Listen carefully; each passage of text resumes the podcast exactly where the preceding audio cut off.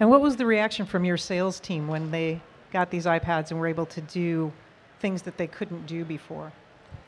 Yeah, it was an interesting uh, sales meeting. We we were two months into the iPads being launched in the sales organization, and uh, instead of the IT group training our salespeople, our salespeople were training other salespeople.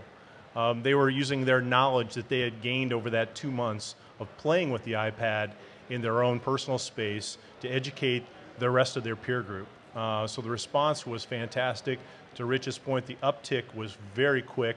Um, the one mistake we made was we sent it two weeks before Christmas, and everybody thought it was for their kids. That's a lesson learned, for sure.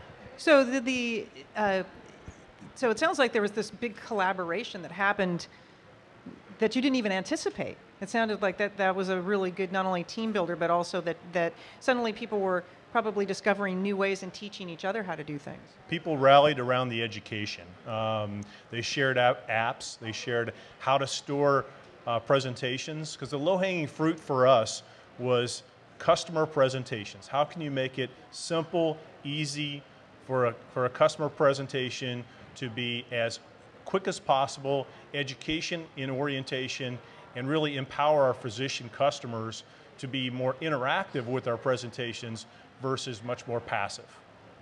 So what was the, I've got to know, what was the response from the physicians when your salespeople walked in with this limited amount of time?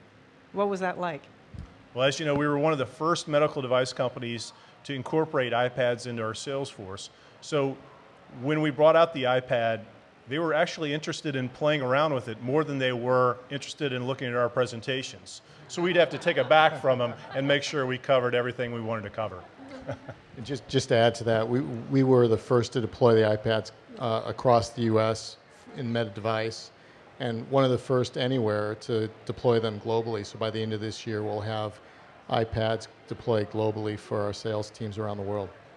Let's go along to just from a company standpoint of uh, not necessarily morale, but of of image, right? I mean, if if these are trusted uh, devices, and you really want to have sort of the these trusted products. I mean, these are saving lives. These are going into people's bodies, right? And so so, did you find that there was another level of confidence basically with these, and that it pretty much went along with your vision of of who you are as a company?